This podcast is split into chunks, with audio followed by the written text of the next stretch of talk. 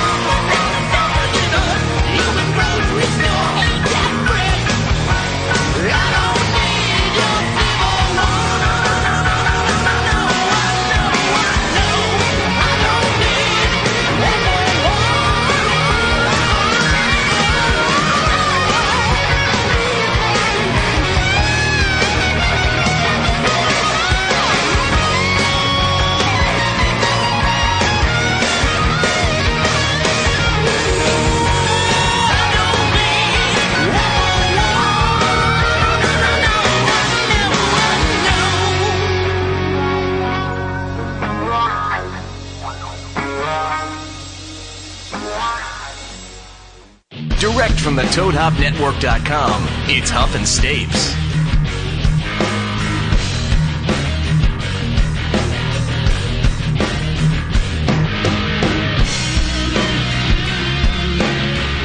The Huff and Stapes radio show live on the Toad Hop Network every Tuesday night, 9 p.m. Pacific to 11 p.m. Pacific time.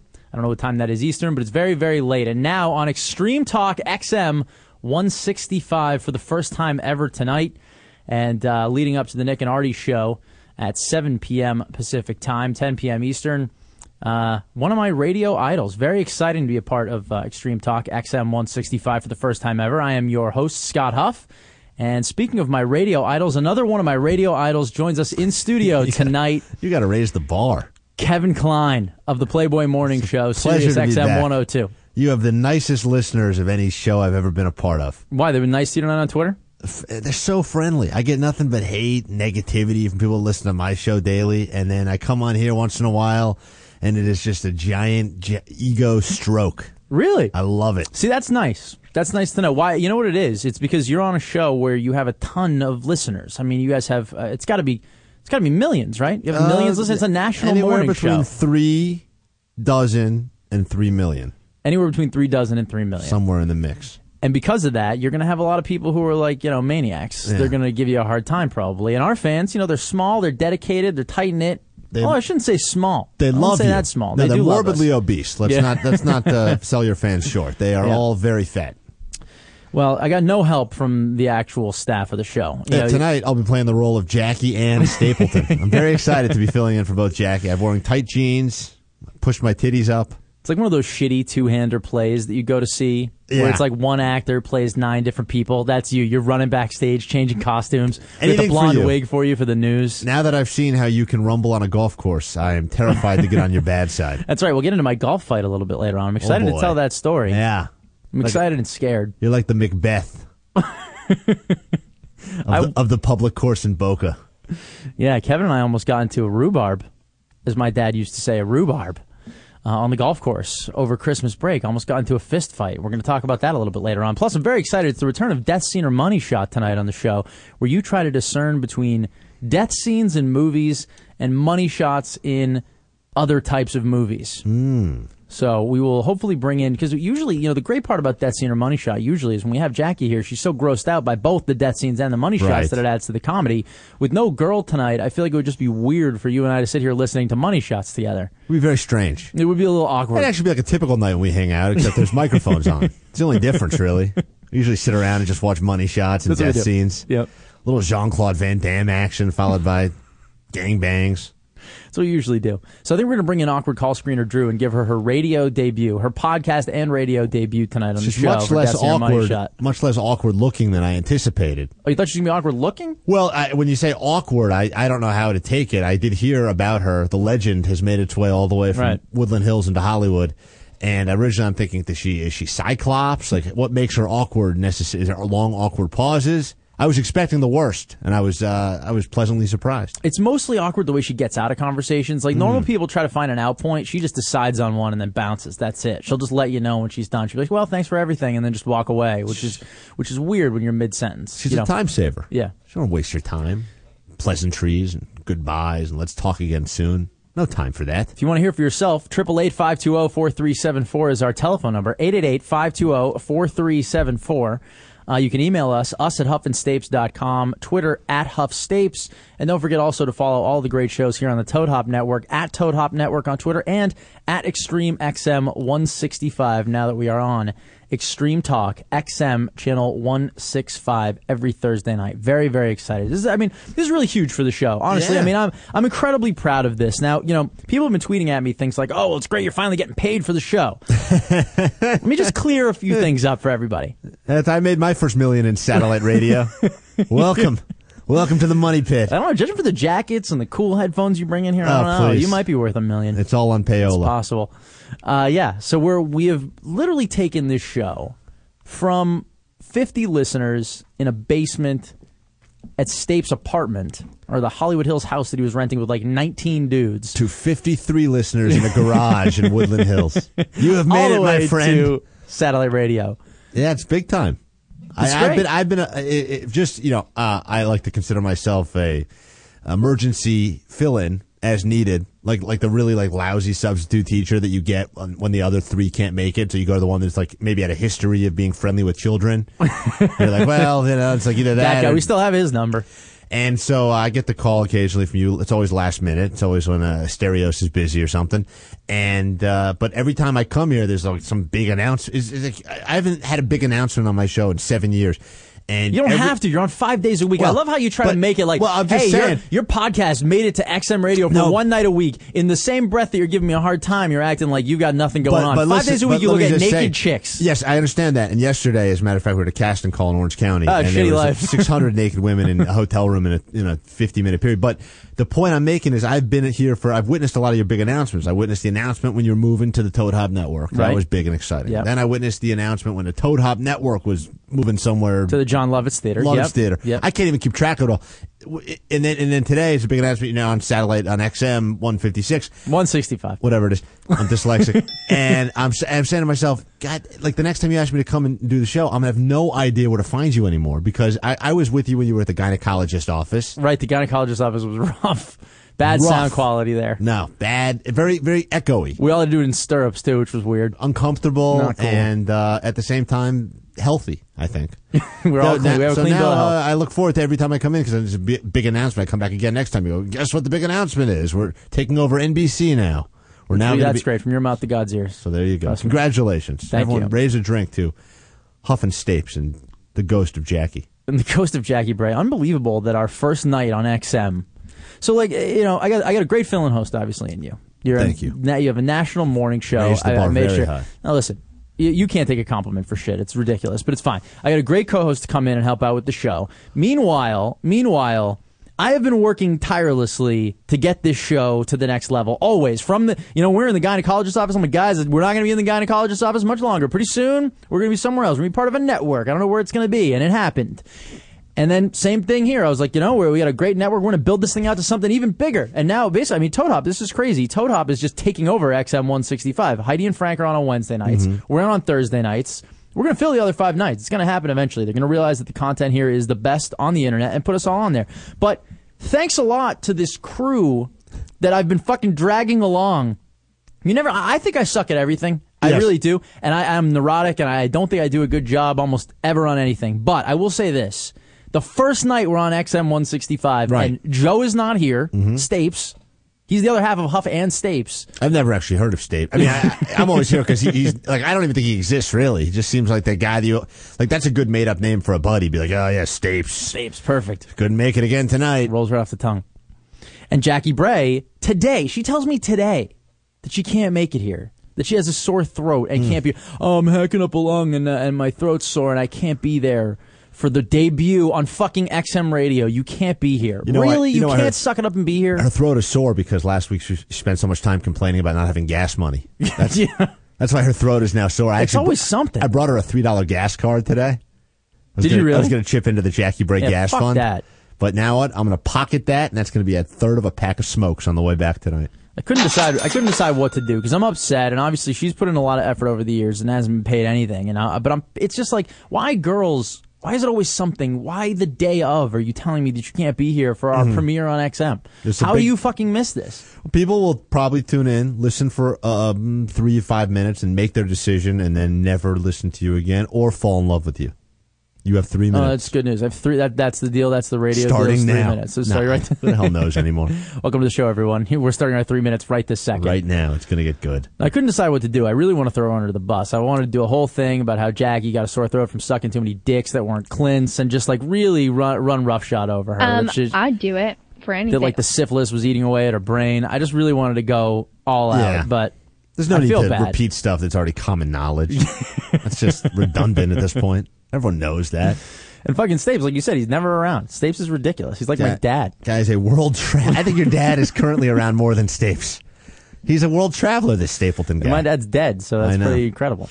That's right. We have to bring we have to bring the XM audience into the fact that uh, your father is no longer with us. He's no longer with us, and yet he is around more than Stapes. Yes, go figure. Well, I'm thrilled uh, now that everything else has fallen apart for you. Thanks for thinking of me. It makes me feel good. You know, we got hired for this thing uh, amongst some controversy too.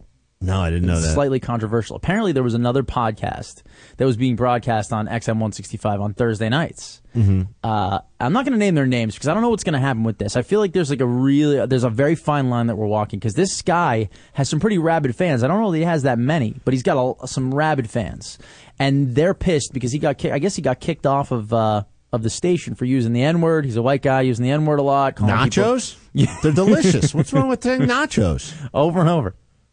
He got kicked off for using the N word and for uh, calling his listeners, you know, using gay slurs and whatever. and he got kicked off. And so now it's like they're waging all out internet guy war against XM 165. And I feel like it's possible they're going to start training their eyes on Huff and Stapes because we're taking over their time slot. Like they're going to listen. Like you said, they're going to make their decision in three minutes.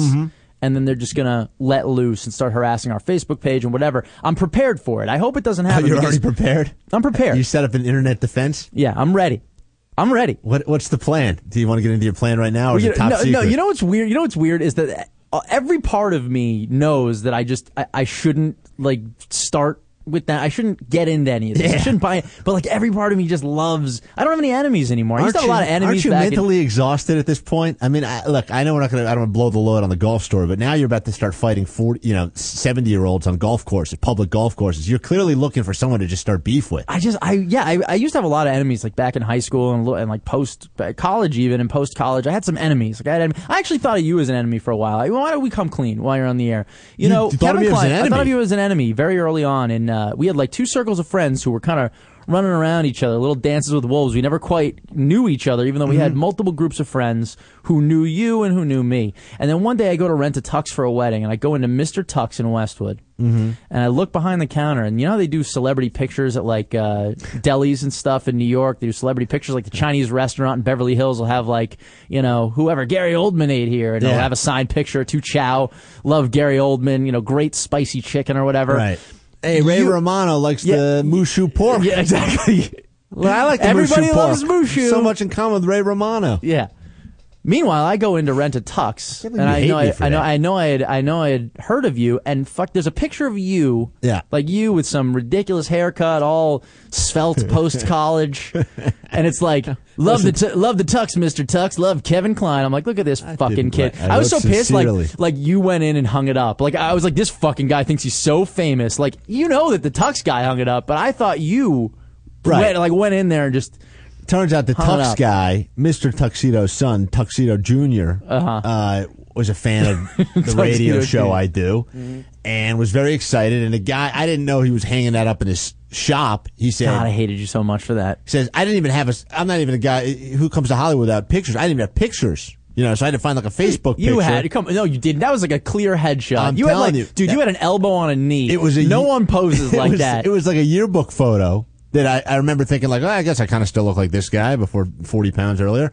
And I printed, I had, took it to Kinko's and I had it, cause the guy was saying to me, he thought I was being a dick because I had to keep going to get my tuxedo f- uh, fitted and I kept not bringing a picture because I didn't have one. Like he assumes everyone's got a box of 8 by 10s in this so town. you're saying you went out and got eight by tens just to help No. out Junior Tux? to help out the tu- the tuxedo guy. Here, I'm thinking he's going to hook me up with a free cummerbund or something like that because I'm going to give him a picture, and I have to Oh, they go. charge you for everything I, I go to Kinkos and I print. I get the thing blown up, and it looks absurd, and I know it looks absurd. And I, I he didn't tell me he's going to hang up behind the the register or wherever it is. You're the only guy. The only guy. I, like, I, I almost want to say to the guy, like, look, if you're trying to appeal to a higher class of people, find a better celebrity than than me. You know, find someone. Just put up a fucking picture of James Bond in a tuxedo and write, you know, write your own name. Hey, tuxedo man, thanks for the tuxedo, Bond. So he hangs the thing up. And it's amazing how many people must rent tuxedos because I thought you stopped rent. I thought tuxedos like when you stop sleeping on a futon, you stop renting tuxedos. You But for- should. That should be the rule of thumb. for some reason, I, eh, like not a month goes by where someone randomly doesn't be like, "Hey, dude, saw you at the tux shop." You know, any You're an asshole. yeah, yeah, go fuck yourself. And I'm like, I, I didn't know the guy, so I went back. It was like a whole Seinfeld thing where he, I was like, Can you, any chance you want to take down the picture? I mean, I was like, I feel like I'm living.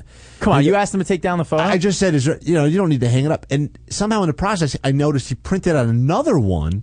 He must have found it. I don't even know What, where. are you in the dressing room now too? He found not in the, I'm not changing. He finds another picture and puts it up next to that one. So now there's like a whole collage building behind the uh, Mr. Tuxedo Of you. uh, register of me. More than one. And he photoshopped. This is so. There's a picture of me at the Playboy Mansion with my original uh, one of the guys I used to work with on the show, and then we got Playboy bunnies flanking us on both sides. And he somehow photoshopped his face into this picture. So now it's like, not only do I know Mr. Tuxedo uh, well enough to, uh, you know, give the guy autograph, but now we hang out together at the You- Playboy you- Mansion, Mr. Tuxedo. and I. Yeah, like he's my he's my plus one. Hey, Mr. Tuxedo, you got anything nice to wear? We're going to the mansion tonight. hey, well, wouldn't you know it? I have a store of nice shit to wear. And it's like, what the hell? So now, uh, yeah, That's probably the imagined conversation he has with you too. it probably is. I don't closing think- up shop. He talks to the picture I behind don't. the counter. I don't even think. Where he are we has- going tonight, Kevin? I don't think he has a son because I had to go back there uh, a couple times later when something ripped on my poorly made tuxedo, and I see like his wife there, one of his many wives. I assume the guy's got fifteen wives, and I say something like, "Hey, how's your son doing?" And she goes, "I am fruitless," which was a strange. What do you do there? Yeah, I, I said, "No, you look fruitful to me." like I don't know how you say that when a woman says, "I'm fruitless." I'm fruitless. Yeah. Jesus. I was like, you come to my neighborhood, full of fruits. Fucking rollerblading everywhere. So anyway, that's uh so yeah, I didn't like you for that. I didn't gotta realize say. you disliked me, but no, I, I, did because we were, there was like a birthday party the first time that uh, I hung out with. Kevin. There was a birthday party. I'm like, like, oh, you're gonna sit across from Kevin and Danielle, Kevin's uh, significant other. I'm like, Yeah. I don't want to fucking sit across from the guy from Mr. Tux. I, wish really I'd don't. known. Regale me with stories of Mr. Tuxedo. Yeah, it's fine though. It's all good. I knew you didn't like me at first, but I I thought it was for a joke I made. Well, you know, because like I met, I think the first time we spoke was at a Halloween party, and you you and uh and your wife were dressed like Olympians, oh really? and you had on a bathing suit, yeah, it wasn't a good look. and she was not a good look. and she had on a uh she was dressed like a like an Asian figure skater, right? Yeah. No, it was no, it was an, uh, what, what was the uh, controversy from the Olympics? It was um, it was uh, Asian gymnasts. They were like 13. The Chinese gymnasts were like got it. 12 or something. Yeah, so she dressed like a 13 year old in a bathing suit, which is my favorite costume, by the way. and you dressed like uh, like Michael Michael Phelps, Phelps, right? yeah. Mhm. So I see you in this bathing suit, and you're walking, and it's clear that you're not thrilled about being in this costume, but she was her idea, and you kind of said, "Oh, "I'll go along with it." Meanwhile, I did the typical like lazy guy move on Halloween, where I just grabbed like a couch cushion, like carried it with me, and You sure you didn't dress as yourself from Mr. Tux? Hey, I'm the guy from Yeah, Mr. Tux, everybody. Mr. Kevin Tuxedo. Klein. I went as Mr. Tuxedo. Kevin Klein. And I remember the next time I saw you, I said to you, we weren't even friendly at all, and I said to you, uh, hey, you go, hey Scott, we met the other night. I go, oh, I didn't recognize you without your bathing suit on, and you gave me the, you Yeah, gave me like, you gave me this, one. you gave me this look like, yeah, all right, well, this is where this is where we're gonna end. Right, go fuck yourself. and I said, uh, I said I didn't go very well, Yeah, it sounds like me. which is too bad because I always thought your wife was great. I go, it's a great woman. Too bad her husband's a real prick. and yeah. look at us now, podcasting it up, baby. Podcasting away here on the Toad Hop Network and Extreme XM 165. Extreme Talk.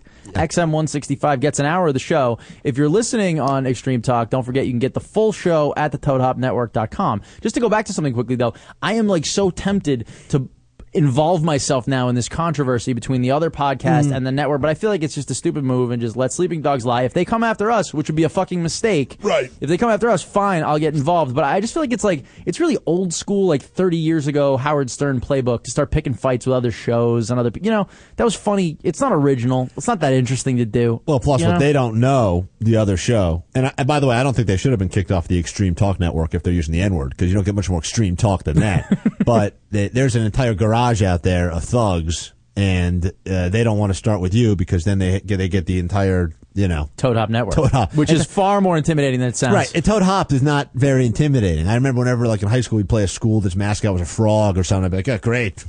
Rolling over him. Yeah, wh- wh- who cares? You lick him, you start tripping, whatever. Uh, these toad hoppers out there are insane. That whole garage. It's, not, It's like Sons of Anarchy Post a there. picture. It really is. It is. Everyone's fixing Exactly motorcycles, Yeah. tattooing each other. We've got a lot of golf clubs out there. Mean game of which I'm Jenga dangerous with. Yeah.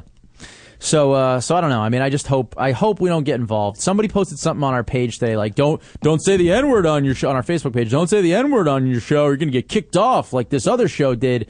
And I responded on the Facebook page. I was like, I'm not gonna do that because it's unfunny and incredibly stupid for a white guy to do in 2012. Just not And gonna do it. also very excluding of all of our listeners in Niger. and they are huge fans. huge fan base in Niger. No, I did. I went on the uh, Facebook page today and I was looking at the the metrics. I have I am time stealing like a bastard at work. It's unbelievable. But yeah, I was I was looking at where our listeners are from. Either Facebook doesn't recognize anything that isn't a major city, or we have a very metropolitan group. And I, I want to start dragging the red states into this because it was like the only cities that listen to our show were like London, Los Angeles, Seattle, Vegas. You know, it's Oslo or something. You know, some big big European capitals Right. and big capitals in the state. We didn't have anybody from like whatever. Hoboken, even, which is even close to the eastern seaboard. Yeah, didn't I would say that Austin, counts. No, Austin, Texas, even. Not, not, not, not even one. Nothing. We were real coastal. Can uh, someone please immediately? Someone listening right now must know someone in Austin, Texas. If that's the city that Scott wants to go after, call them up, tell them to uh, log on, start listening, and give us a phone call. There you go. Triple eight five two zero four three seven four is the telephone number. We are going to need someone to play Death Scene or Money Shot. I'm very excited. I'm excited to bring Drew the awkward call screener and Kevin. Given what you do for a living, Mm-hmm. And I did want to talk about the uh, Playboy casting call in a little bit, but uh, we'll talk about that a little bit later on because it was ridiculous listening to you today. What you get to do for a living is is un is clearly just unbelievable. Uh, Triple eight five two zero four three seven four. We will do Death Scene or Money Shot. We're taking your phone calls. It's our first night ever on Extreme Talk XM one sixty five. We'd love to hear from you. Become famous. Hear yourself on satellite radio. Hear your voice on Thursday night on satellite radio if you call in. Uh, Usually, also, you have to not go to school to get that kind of credential. there you go.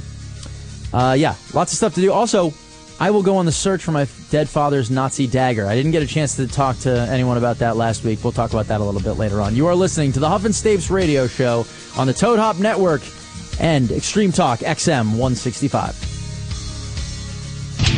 You're listening to Huff and Stapes.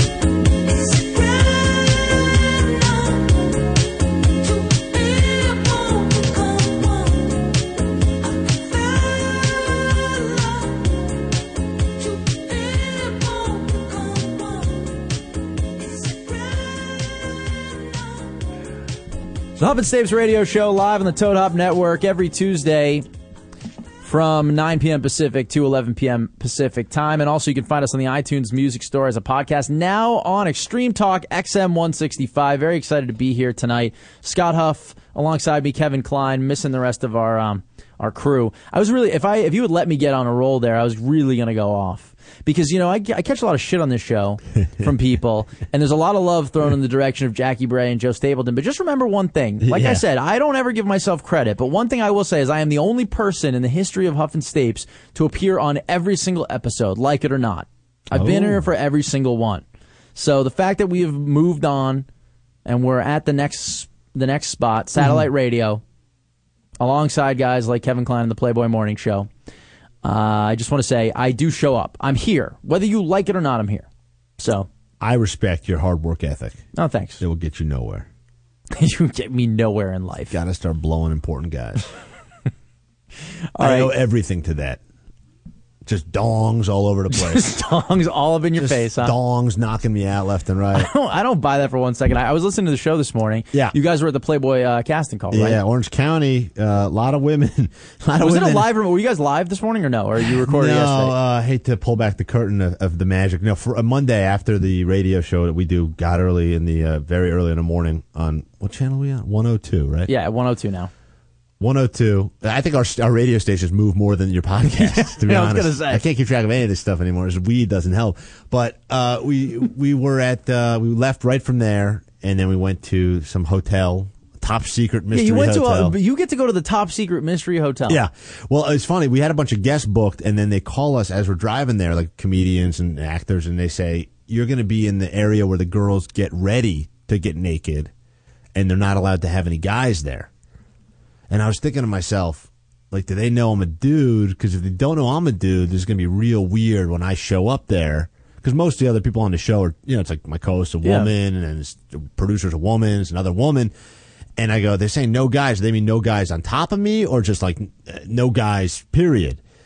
And I guess their whole thing was that we are going to be in the area. A bunch of women come to this hotel and they want to get naked, and then Playboy photographers take pictures of them, and then they decide whether or not the girl could be a playmate or you know. Those guys pervs, by the way. They're like sick pervs. No, like, well, uh, the Playboy the photographers. are photographers are like it's funny. They, um, I think they're around it so much. I mean, they And they take it very seriously, right? Yeah, it's like they're photographing a building. It doesn't matter. They're just trying to portray Right. it in the best light they can. And, and right? a lot of times they're given, especially the, the open casting calls, they're given girls that aren't necessarily top of the line beautiful, and they look at it like they succeed by making the girl look beautiful.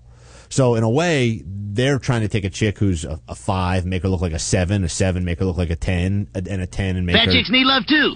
you know the, the whole thing so they uh the whole thing it it was like uh you know it's weird you think about it it's awesome in the sense that there's women everywhere it, it, 360 around you changing helping each other with their bras uh, trying on each other's panties like checking each other's vaginas to make sure they're shaved appropriately and i'm what are they going to do last minute? They'll they'll shave it up. They'll yeah, trim so it up I last saw- second. Saw- apparently, the bathroom. I didn't go to the woman's room. I've been told not to do that anymore. But apparently, at the in the woman's room, there was a whole like thing going on, like weird trading and and, and comparing Trading pubic what? stuff. I, fluids. I, like a lot of stuff happening. They're taking pictures of each other with their cell phones. So, uh, but as I'm sitting there, I'm trying to do the show and I'm trying to explain what's happening, and I have to almost try to remove myself from what I really want to do, which is just not talk at all and kind of slowly sneak into the corner and just watch what's happening. Yeah. because it's it was like they let me into the, the in the woman's locker room but every chick in the locker room you know was prepared to be a playmate. It's it was amazing you know but at the same time i'm like don't as soon as i accept that it's amazing like you're like me in that way you're kind of pessimistic.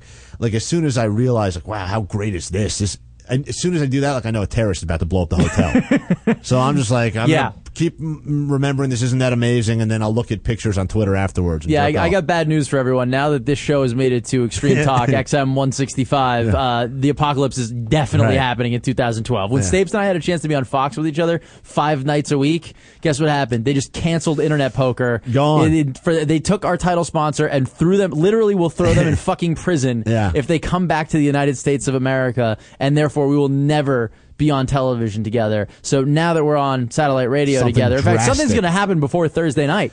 Probably. If you're hearing this, you're very lucky. You're one of the survivors. Select We're at an outpost in Woodland Hills right now. Where we have we have rationed beans for you. We can save you. We know we can fight the zombie apocalypse if you come up here. It's cans of Takata. Tecate. That's all you get. Oh, Tecate. We're trying to get them to excuse sponsor us. Say it- please oh, say it Oh, correctly. Tecate, Tecate. the delicious beer. When other Mexican varieties are not available. Shitty, what It'll get you drunk. shitty slogan. All right, let's do some news, even though we have no Jackie Bray. Can you at least raise your uh, pitch? It's Tuesday, Newsday, the only day that matters for Try to not news. read. And now, Huff in Stapes, news. Yeah, it was. Did you cut off with the with Jackie Bray? Nicely done. Good timing by Nicholas, the uh, engineer over there. See that, Jackie Bray? Your throat hurts. You will be cut out of all imaging for the news. I can't fucking believe she didn't show up. Did you see they gave Boyz II Men um, a Walk of Fame star? Boyz II Men, the, One to uh, share? R&B yeah, they all got their own? No, uh, well, it looks like it looks like they just called. Yeah, that was weird, right? I looked at it, and it does say Boyz II Men. It doesn't have each one of their names. Apparently, uh, who can can you name one boy to man without looking at the news story? Can you name one of the guys? This is the black one. There's four black ones. Right, four black ones. Four African American Uh huh. gentlemen. Uh huh. And then there's the one. Uh, no, that's all I got. You don't. You can't name one. Can you, Couldn't- Nick? Can you couldn't- name one? Couldn't Boys name to man. One boys to man. Oh, Brandy. Brandy. Brandy was not. She was not in Boyz II Men. No, Brandy was not in Boyz II Men. Ray J not in Boyz II Men.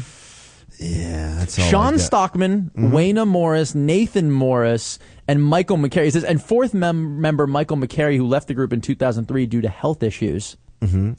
Uh, were all given a star on the Walk of Fame as Boyz II Men, the first star of 2012 given to Boyz II Men. They sold a lot of records. They did. You know who my favorite Boyz II Men is? Who's that? Keenen Ivory Wayans.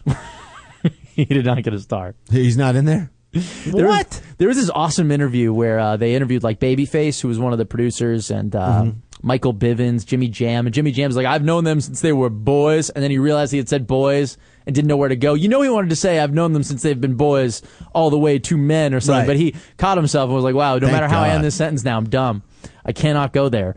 But yeah, my uh, Babyface, Michael Bivins, Jimmy Jam, they all showed up for uh, Boyz II Men, their 20th anniversary. They get the first star. Their mamas were there. Remember they did, uh, it wasn't Dear Mama, that was Tupac, but they did another one, Song from Mama. Mm-hmm, We're all there to see them get the first star of 2012. Very, very proud of the uh, Boyz II Men. We're all of their record execs who they made bajillions of dollars for, and they probably didn't make a dime. Who do they beat out for that? Like, it, I don't know. I know the way that uh, the Walk of Fame, the stars go, is that you have to get a certain amount of signatures.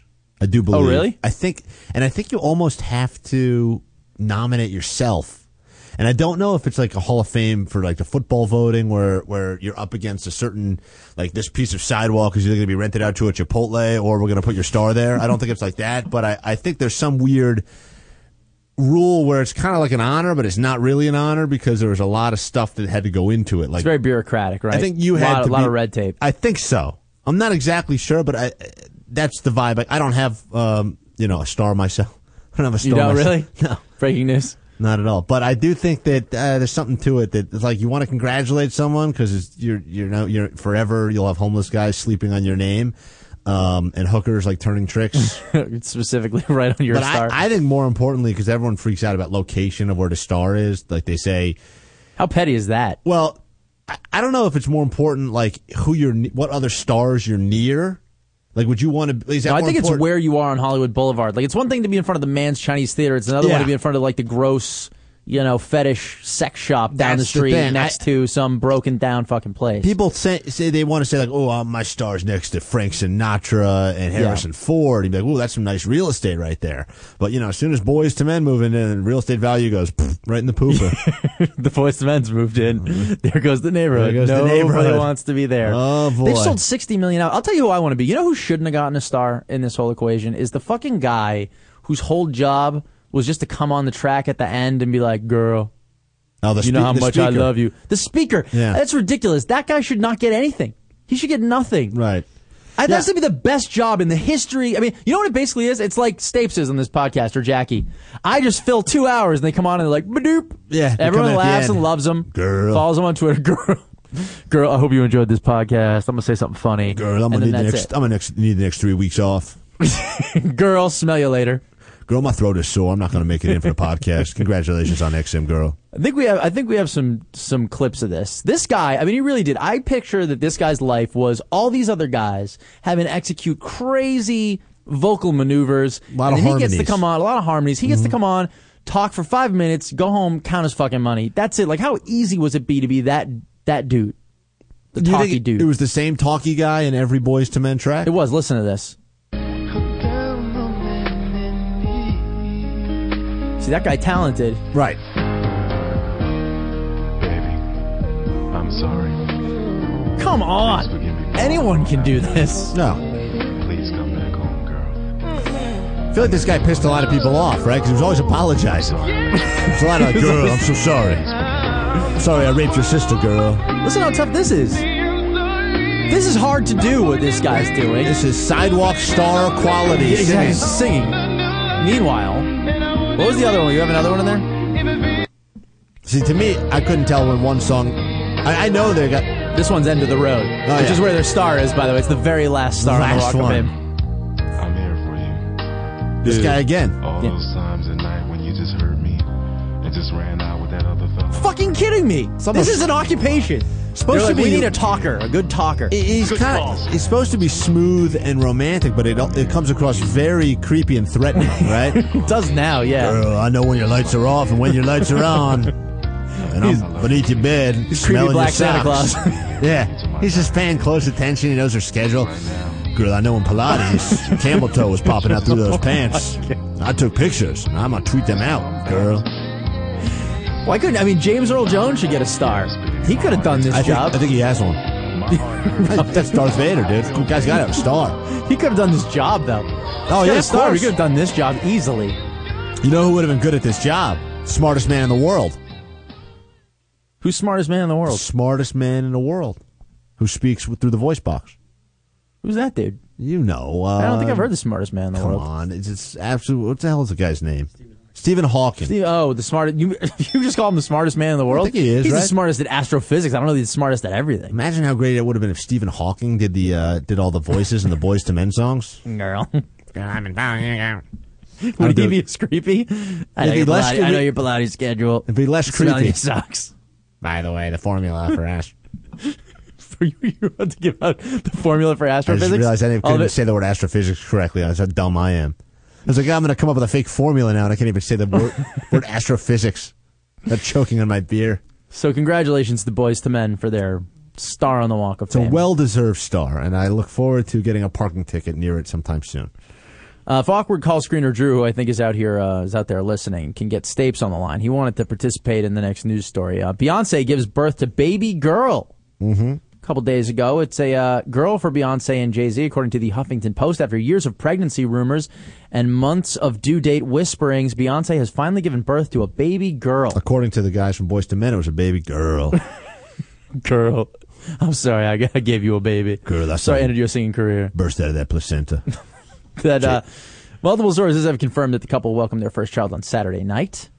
Uh, for- shut down the hospital too, right? Did they really? That's the word I heard. That's they so shut dumb. down, and other people that had kids couldn't see, couldn't go visit their kids because they're like, "Oh, Oh, this floor is now run by Jay Z, and you can't. You need to wait until they they get their kid out." That's so, uh, so I guess like people are uh, suing the hospital or something. They should. Is there anything more basic in the world than like you- you're having a kid? Like, Why should they have precedent for having a fucking baby? I get it that at the MTV Movie Awards they should get in before you. Mm-hmm. Yeah, Yeah, that so- makes sense. But having a fucking kid, Sizzler, they should get first pick at a fresh Yeah, food, of course. I'm fine with that too. but uh, yeah, when having it comes a baby. And uh, I think it's. It, it, I'm sure it has to do with the fact that you know whatever the picture. Who knows? They put a price on it, but the picture of their kid is worth right, yeah. fifty million dollars, and someone. But I think, though? I say lucky parent that has the camera phone out at the right time and Yeah, is more for them. concerned with.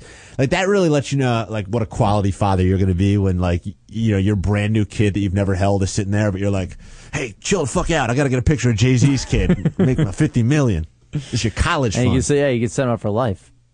Uh, as for the name, he claims that uh, new daddy Jay is telling friends it's Blue Ivy Carter. I think that's been confirmed. Yeah. Blue Ivy. Uh, other people say it's Ivy Blue. I think it's Blue Ivy though. That's what it. And I love this update. Friend Gwyneth Paltrow tweeted Sunday morning that the baby is named Blue Ivy Carter. Gwyneth Paltrow's palling around with uh, Jay Z and Beyonce, huh? See that? Yeah. Interesting. You can see that. I can't at all. Nothing surprises me anymore in this uh, this topsy turvy world we call Hollywood. Bunch of idiots hanging out with other idiots. Not Yeah. that I not that I think Jay Z's an idiot. Guy's a guy He's kind of deserves like borderline genius, a but star on the Hollywood Walk of Fame much more than Boyz II Men, in my opinion. I could actually see Gwyneth Paltrow being one of those people who's so you know desperate to stay relevant and popular that she's trying to hang out with Jay Z. What could be mm-hmm. cooler than that if you're Gwyneth Paltrow, the fucking clear? She's like so white she's clear, hanging out with Jay Z. I would say she's Yeah. translucent. she's definitely translucent. I wouldn't say fully transparent, but she is very white. Uh, this is our round robin joke off, which means Oh. I think we're going to bring on uh, Joe Stapleton from the Bahamas. Nice of you to show up on our first night here on Extreme Talk XM 165. Hey, Joe, did you hear that we're on satellite radio? Wait, Joe? what? I was trying to call into Red Bar Radio. I didn't mention their name on the show, dude. I was trying, I was trying to keep people from. I didn't want to send any traffic their way. Hey, thanks for showing up, dude. Wait, what? Who? No, I was just. Is this not Red Bar Radio? Yeah, thanks for showing up, dude. You know Jackie Bray called in This sick. call's costing me a buck seventy-five a minute. This Oh. better be Red Bar Radio. Yeah, shit. Hey, Stapes, what's up, my man? What's up, Kevin? Hey, man. Thanks. Thanks for being there. If someone has to fuck my wife while I'm gone, I'm glad it's you. Hey, it's always a pleasure, and you're always gone. yeah.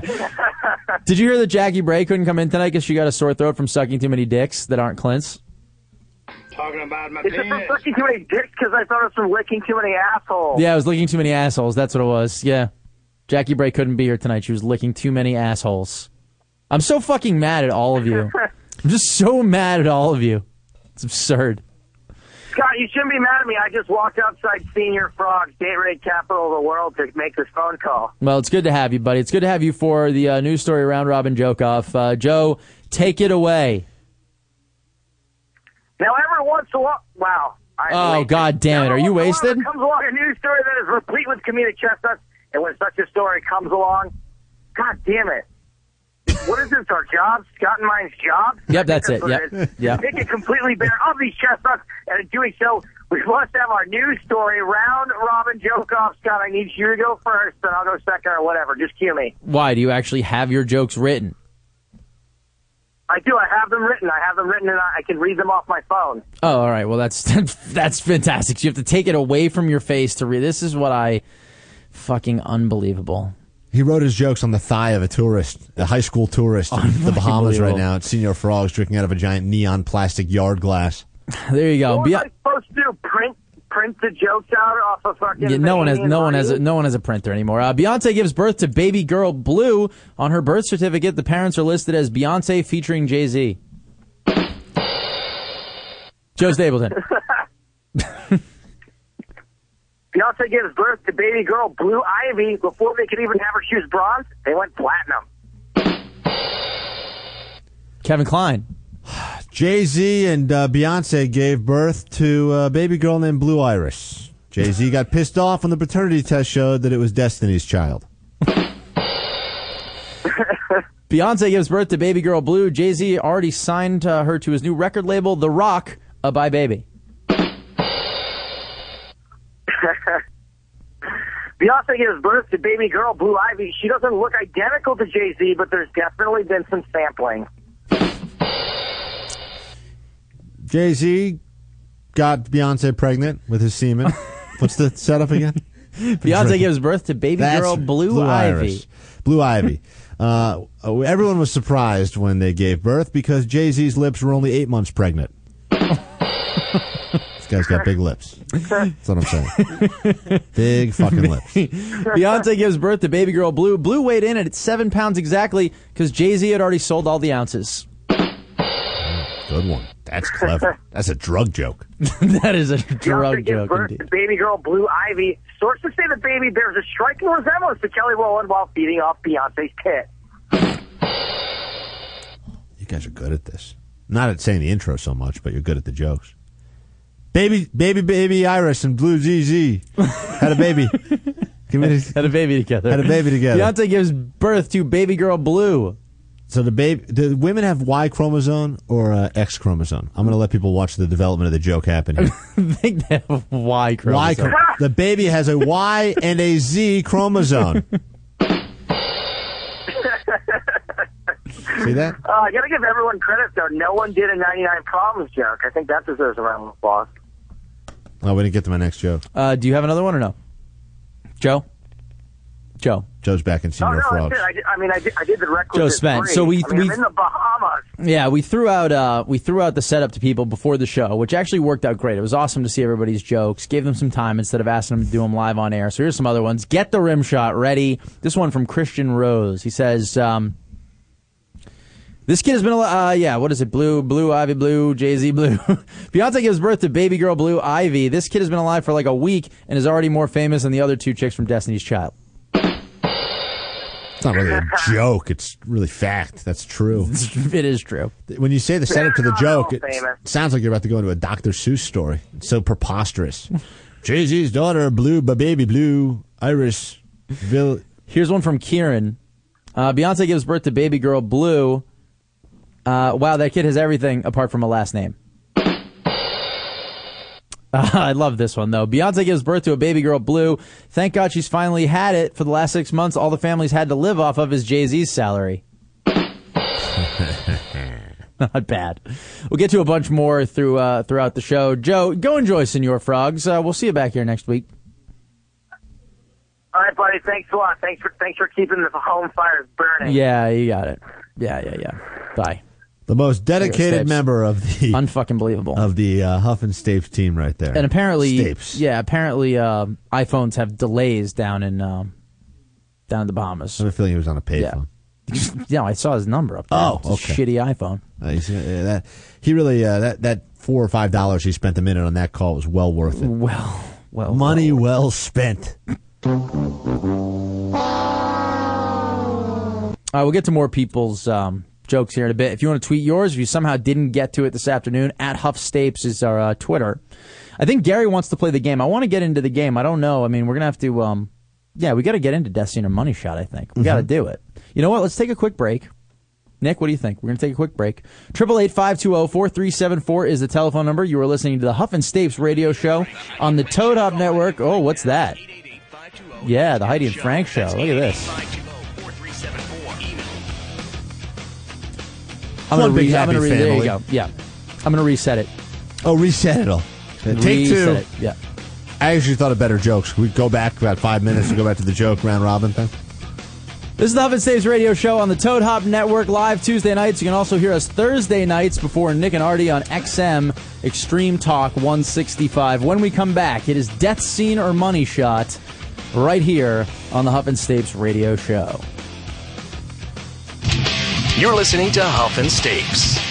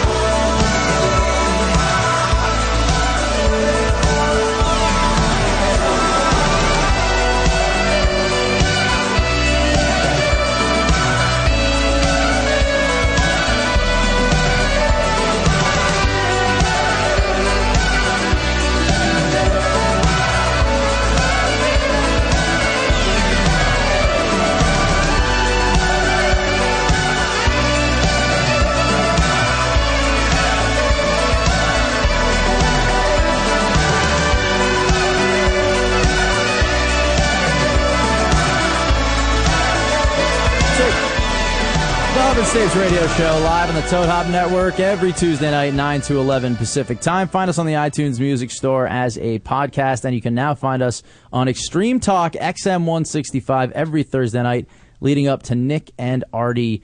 Very exciting stuff indeed. Uh, we're about to play Death Scene or Money Shot with uh, awkward call screener Drew, who has just joined us in studio. Hello, Drew. Yeah, you got to move the microphone a little bit closer. You're very nervous, aren't you?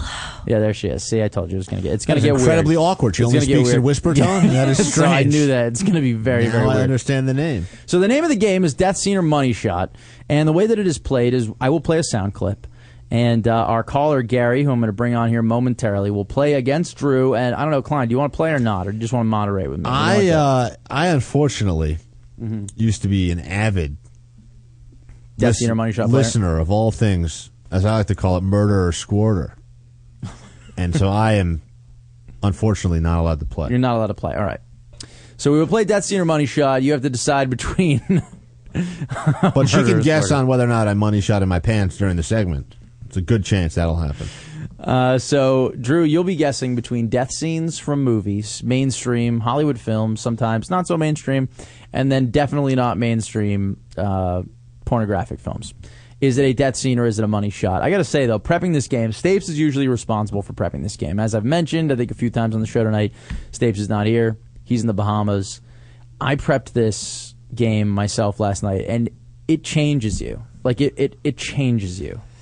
It's hard because you go from being incredibly aroused to incredibly disturbed, and that's usually from when you go from watching the murder scene to the porn. That's when you get disturbed watching it wasn't. the It wasn't even that. It's like in order to get.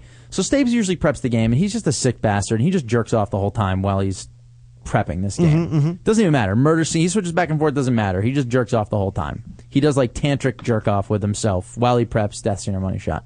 I was prepping it, sitting feet foot to foot on the couch with my wife, who foot to foot, so that I could hide the laptop because I was like, I don't want her to catch me watching the kind of shit I have to watch to get the good money shots for the game. And it's just, it's like, I'm going to just be honest. I'm just gonna, I'm going to put it out there. And Stapes has admitted to this too. At a certain point in the process of prepping Death Scene or Money Shot, you have to turn to gay porn. It's the only way to do it because the girls are always fucking shit up. The girls are always fucking shit up by being too loud, and then you can tell it's like no one's getting murdered while you know the girl's doing like a Harry Met Sally orgasm. That was a good one. I should use Harry Met Sally for Death Scene or Money Shot. It's neither really, but it's kind of it's both. It's from a mainstream movie. But yeah, I had to start watching gay porn. I didn't like it. I'm gonna be. I know everyone's gonna like rag on me and they're gonna send me tweets like you know you liked it. I really didn't. Mm-hmm. I wasn't. It was really. It was just disturbing. Like the whole the- thing was for me as a straight man. It was disturbing. It's not the lovemaking so much as it is the story and dialogue. Yeah, I didn't like that. in the gay stuff. It's just not nearly believable. hey man, just give me that, give me that cock. No, it was, it was kind of it's bad because I, I didn't realize that uh, gay guys must have fantasies like turning straight guys. That's like a big thing. Because I ended up on this website called like broke straight guys or something, Mm-hmm. where it was like a dude jerking off on another dude's stomach to get one of the money shots. Because it's the only way. Yeah, you're even surprised by this. You they have to be. You need like quiet money shots that don't give away that they're not deaths. That's what I'm telling myself. All I know is this. this is now like all day today. All I know is this: around. I'm now a lifetime member of StomachJerk.com. And let me tell you that StomachJerk.com has changed my life. Thank you, Stomach Jerk. StomachJerk.com, the best beer when there are no other Mexican beers that you can. So I, uh, yeah, I walked around all day today, and I was just, I've never been less sexually aroused than I was today. I like walked around just like in a total coma. Like I, I didn't want to, I didn't want to touch my wife this morning in bed. I was just like, get me, get me away. Right. It's gross. There's only so many times you can see someone climax Yes. on another person or another person's like face or butt. Before you're just like this is nah there's nothing enjoyable about this anymore. It takes it skip it to the end. I get it. Like if you're watching porn and you get to the end and there's the money shot there's some sort of you know it's like anything. There's a climax sometimes maybe there's some falling action. I didn't see a lot of falling action though. I didn't see anything like the end of Dragon Tattoo. There's like 20 minutes tacked on the end. Right. The guy's like, "Bah!" bust a load, and then they ends- talk it out. Right. Indiana Oh, here, finally let me gets out of you the towel temple, or and whatever. then that's it. They're done. I'm gonna stretch your motherfucking ass like my cock stretches my underwear. Welcome to the show, Drew. Um, I will guess death scene for that one. So yeah, No, was I that don't not the first Just- one? No, it was No, not the there was first one. another I was just, you know, I was just kind of in a daze today from it. There's only so many times you can see that before it's It's just not enjoyable. There's nothing enjoyable about it. It's just nasty. It's just like people getting it out of themselves. You were in not good. a post pornographic jizz phase, Yeah, I was. and that happens, even to the best of us. Even the best of us. Let's welcome Gary to the Huff and Stapes radio show. Gary, hello. Hey, what's going on, guys? Big fan of the show. Thanks, Gary. I hope you realize that uh, how much work went into doing this and how disturbed I am. Like I've changed. I'm a I'm a different person today than I was last night for prepping I, the I show. don't doubt it. If it makes you feel any better, I was actually going to call him tonight and apologize to Stapes, but screw him because he's not there. Yeah, exactly. Fuck Stapes for not being here. For one, somebody say it. All right, awkward call screener Drew versus Gary in Death Scene or Money Shot. Drew, do you feel that you're ready now? Do you understand fully what's going on? I'm very scared. You're scared, but you're ready. Yeah. Okay. So who should get the first clue? You, Gary, you want to let ladies go first? Gary Ladies go first. Ladies go first. Kevin, you want to help me keep score here? In this particular game, we like to say ladies come first. All right, here we go. I will keep score. Gary, you are going to wait. Drew, you are going to get the first clue in Death Scene or Money Shot. Are you ready? Yeah. All right, Nick, are we ready to go? Here it is Death Scene or Money Shot. Apparently, we're not ready. Nick, one more time. Roll up my, yeah, give me a little, give me a little action. Cool. one more time. One more time. Anytime? Yeah. You got my computer turned on? Good. This is what we were looking for on this first XM show. Hey, you you want me just to make the noises on my end, and she You can just- close her eyes? Yeah. This is how I would react if I were being murdered, or this is how I'd react if I was like, fire off a money shot. There we go. Oh, here we go. We're All ready. right. I think we got it. Okay, I will All say right. nothing. Drew, here's your first clue in Death Scene or Money Shot. Are you ready? Yes. Here we go. Uh,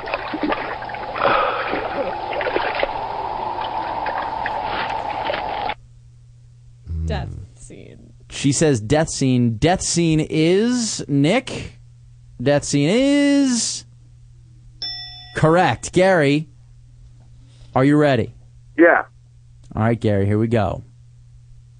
Fuck.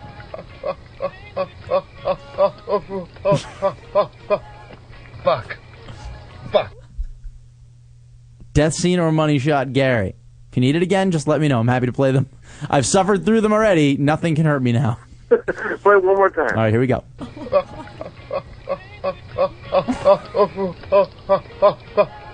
Fuck. Fuck. It's a guy with like a stuttering orgasm right there. Gary, uh, like- Kevin Klein giving out clues. Sex scene. He's gonna say, "I'm sorry." You're gonna say what? Sex scene. He says sex scene, aka money shot, and money shot is Good, yeah. incorrect. oh wait, I'm what? sorry give him the buzzer. That was One not more from. I time. thought that was from Stomach Jerk. That is, that is in, If that's not a money shot, then how come I just got so aroused? Explain that to me, please. It's one to nothing, Drew. Well, Drew is, spends a lot of time in front of the internet smashing off. Drew drew up one nothing, uh, and the action back on Drew. You ready? Yes. Here we go.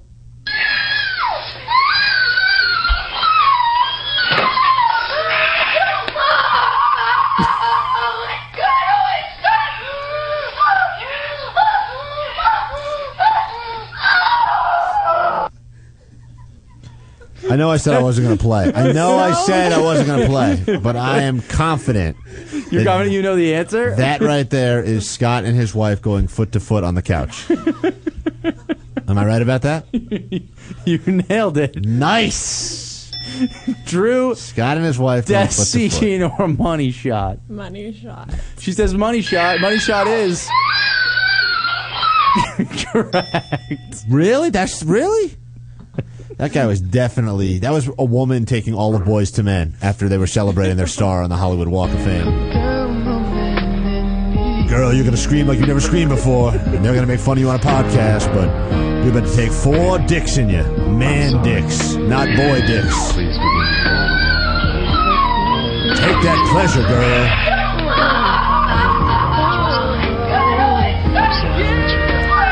Let's harmonize our load on that face. Come on, Sean, step up. It's your turn. Come on, Keenen Ivory. Keenen Ivory wins. Step up. All right. Death scene or money shot is the game. It is uh Drew, are you two for two? Yes. You're just playing game theory. I feel like Drew's like the fucking the banker from Deal or No Deal with this. She's like, well, that girl was streaming a lot. That had to be. That sounds like a murder. Yeah, I mean, How do you not guess murder? Straight up with that one. Drew is either one of two things right now: a serial killer or addicted to sex. I can't figure out which one it is, but clearly there's something going on with Drew. What don't we know about Drew? Here we go. Gary, are you ready? Yeah. All right, here we go.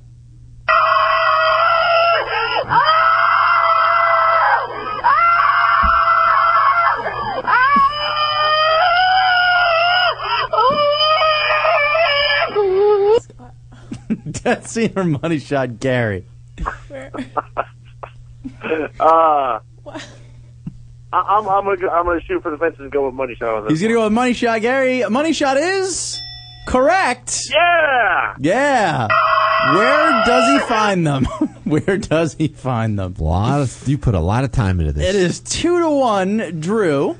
Yes, two to one, Drew, and death scene or money shot. And the action is back on you, Drew. Are you ready? Yes. Okay, death scene or money shot. Here we go.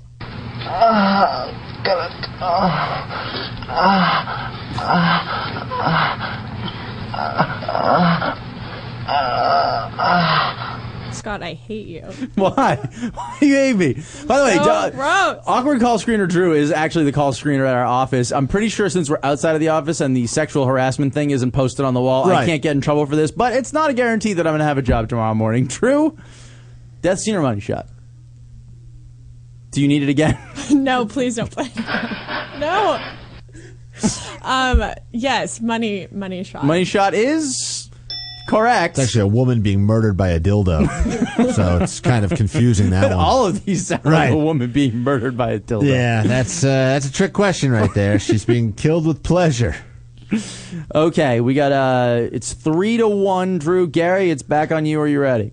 Yeah. All right, buddy, here we go. That's the one we just did, right? Okay, one more.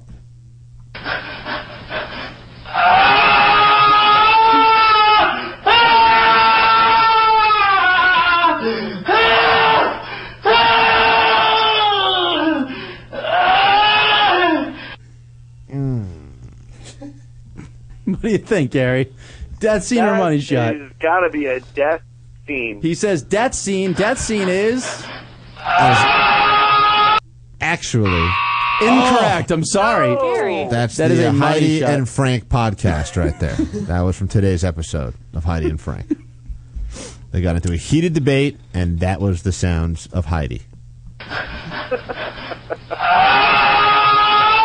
You would That think that would, is you the think guy- that would be Frank, but that was actually Heidi. Right there. Pretty weird. Amazing. So weird. All right, what is the score right now? We got. Uh, I, I know my job was to keep score. Yeah, and you I- are the shittiest I, I'll tell you right now. I have right now Drew at a uh, perfect three for 3 Mm-hmm. and the guy on the phone His name's has Gare. one. Gary has Yeah. one. One He is very total. not successful at this. No, he sucks. I you suck clearly this, am not. Okay, back on you, Drew. You ready? Yes. Here we go. Ah, ah, ah,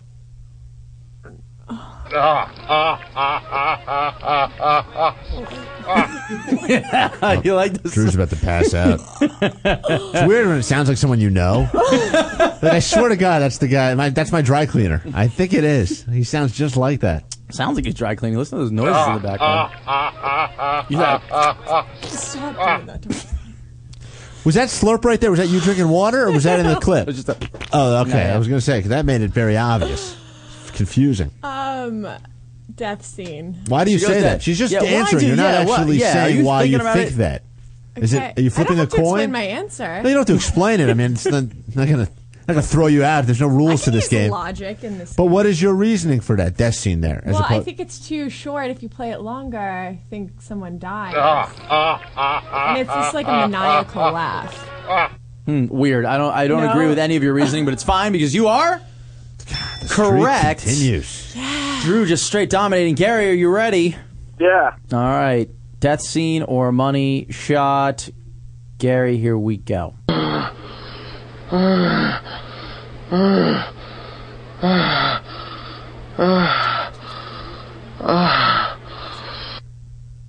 Gary? Wow. It's actually a clip from Money Shot or Asthma Attack. which We're not playing till next week. Uh, I, I, I gotta just play the odds. Say death scene. He says death scene. Death scene is. Play the odds. You're playing all the wrong odds, buddy. And the odds are the same.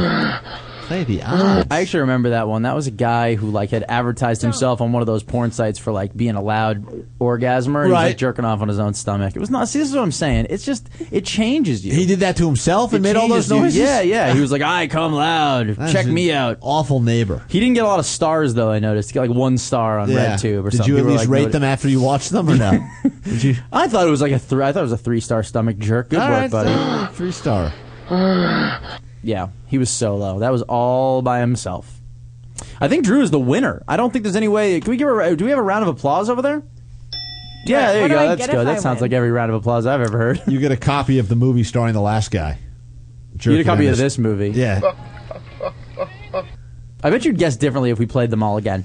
Drew, the awkward call screener. Thank you so much for joining us for Death Scene or Money Shot. We appreciate it. There we go. Hey, Yeah. Drew. She's like sweating like she just finished Money Shot. Play her out. Is that? All right, Drew. What? She doesn't seem happy. I wonder if I could do think I get fired from my job for that? Is that sexual harassment to ask her to come here to not pay her and then play orgasm sounds for her? Is I don't know that if sort of it's sexual, sexual harassment? harassment. It's definitely some sort of harassment. Yeah, it's not. It, I get fired for that, right? I, I think you'll be okay. I hope so. Oh, Drew. Drew was uh, your your your bring from the outside. Yeah. Oh, okay. She answers. This is how crazy this is, right?